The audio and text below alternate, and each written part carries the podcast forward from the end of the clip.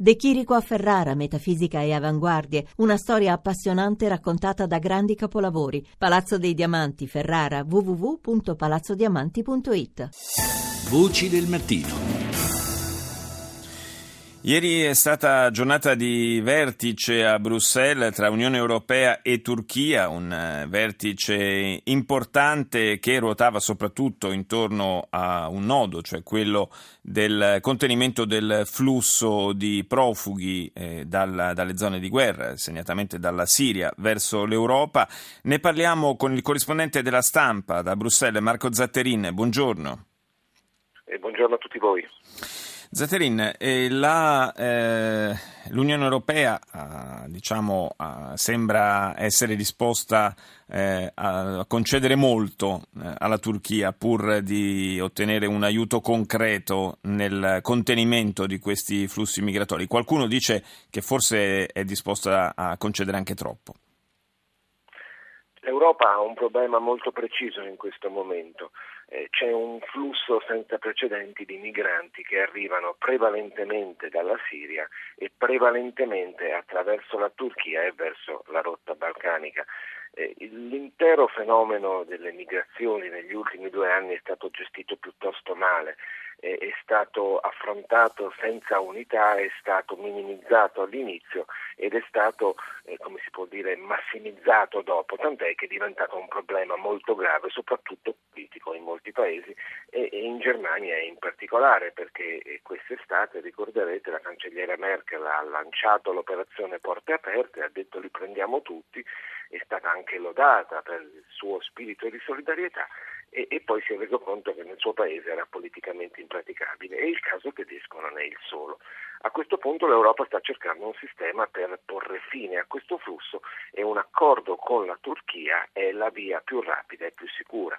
Se dunque la Turchia veramente chiuderà la sua frontiera con la Siria e veramente affronterà il problema dei trafficanti di anime, cosa che fino a questo momento non ha fatto, allora vuol dire che il flusso dei migranti dalla, dalla Turchia alla Grecia si arresterà, loro smetteranno di arrivare in Europa. E quindi molti problemi politici saranno, rivolti, eh, saranno risolti. Sì sono disposti a fare molto.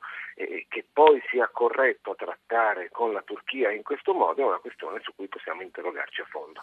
Eh sì, perché mi sembra che di fronte appunto a questa esigenza primaria di fermare il flusso di profughi si sia disposti a, al di là di, di, delle parole di circostanza, a chiudere piuttosto gli occhi sulla deriva abbastanza... Eh, diciamo, eh, se non dittatoriale, comunque eh, abbastanza che, che, che, ci fa assistere a, un, a, una compressione della libertà, delle libertà, della libertà di stampa in primis in Turchia, ma non c'è solo quello, eh, ci sono altri aspetti, c'è l'atteggiamento ambiguo, eh, a dir poco ambiguo, che ha tenuto e tiene la Turchia nei confronti dell'ISIS e del conflitto in Siria e in Iraq ci sono eh, tanti, tanti, elementi che insomma, lasciano un po' perplessi e eh, tanto più nel momento in cui si parla di rilanciare il processo per l'adesione della Turchia all'Unione Europea.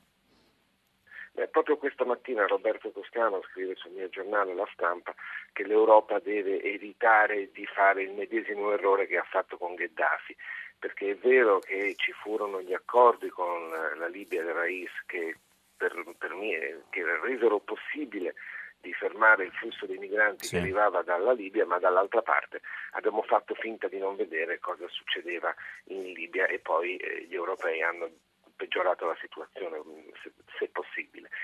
in realtà non c'è, non c'è, alternativa al dialogo con la Turchia in questo momento, bisogna essere straordinariamente pragmatici perché eh, senza di loro non, noi siamo in maggiore difficoltà, noi europei, uh-huh. perché in fondo sono il primo dei, dei paesi eh, di quell'area a essere europeo e, e, e l'ultimo dipende dai punti di vista in cui lo guardiamo e quindi un, un dialogo è necessario. Bisognerebbe non eh, abbassare gli scudi su alcune cose importanti perché eh, giornalisti vengono detenuti, eh, magistrati vengono vessati e i diritti civili, nonostante le promesse che ha fatto ancora ieri il, il Premier eh, turco, i diritti civili sono ancora violati. Quindi l'Europa che è la patria delle libertà, giustamente è la patria dei valori fondamentali, dovrebbe cercare di mettere le due cose insieme. Forse in questo momento siamo un po' deboli, eh, noi europei, noi Unione Europea siamo un po' deboli, non abbiamo l'unità necessaria per poter guardare negli occhi Erdogan e dirgli che è ora di finirla con certi vizietti decisamente insopportabili. Ma questa ripresa e possibile accelerazione delle trattative per l'adesione di Ankara all'Unione Europea è una, eh, diciamolo francamente, è una concessione di facciata oppure eh, veramente è un, l'inizio di, di, di un processo che malgrado tutte le cose che hai elencato potrebbe portare la Turchia dentro l'Unione? Allora io vorrei cogliere l'occasione per dire a chi ci ascolta che con ogni probabilità eh, l'Unione Europea non ospiterà la Turchia al suo interno nel tempo della nostra vita e mm. probabilmente nella vita anche di quelli che sono giovani oggi, nel senso è una prospettiva comunque lontana, ci vorranno anni e anni e anni.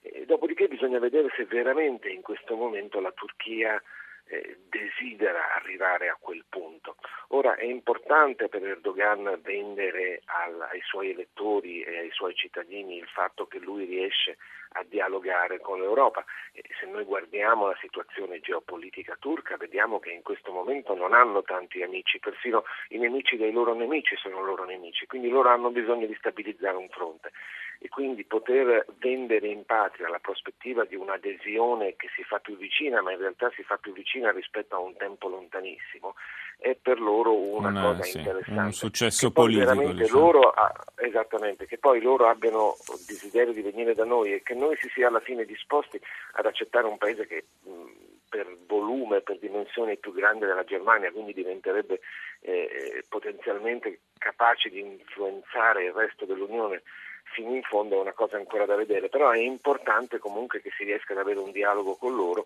e sarebbe ancora più importante che questo dialogo fosse eh, basato su criteri virtuosi. Grazie, grazie a Marco Zatterin, corrispondente della stampa da Bruxelles.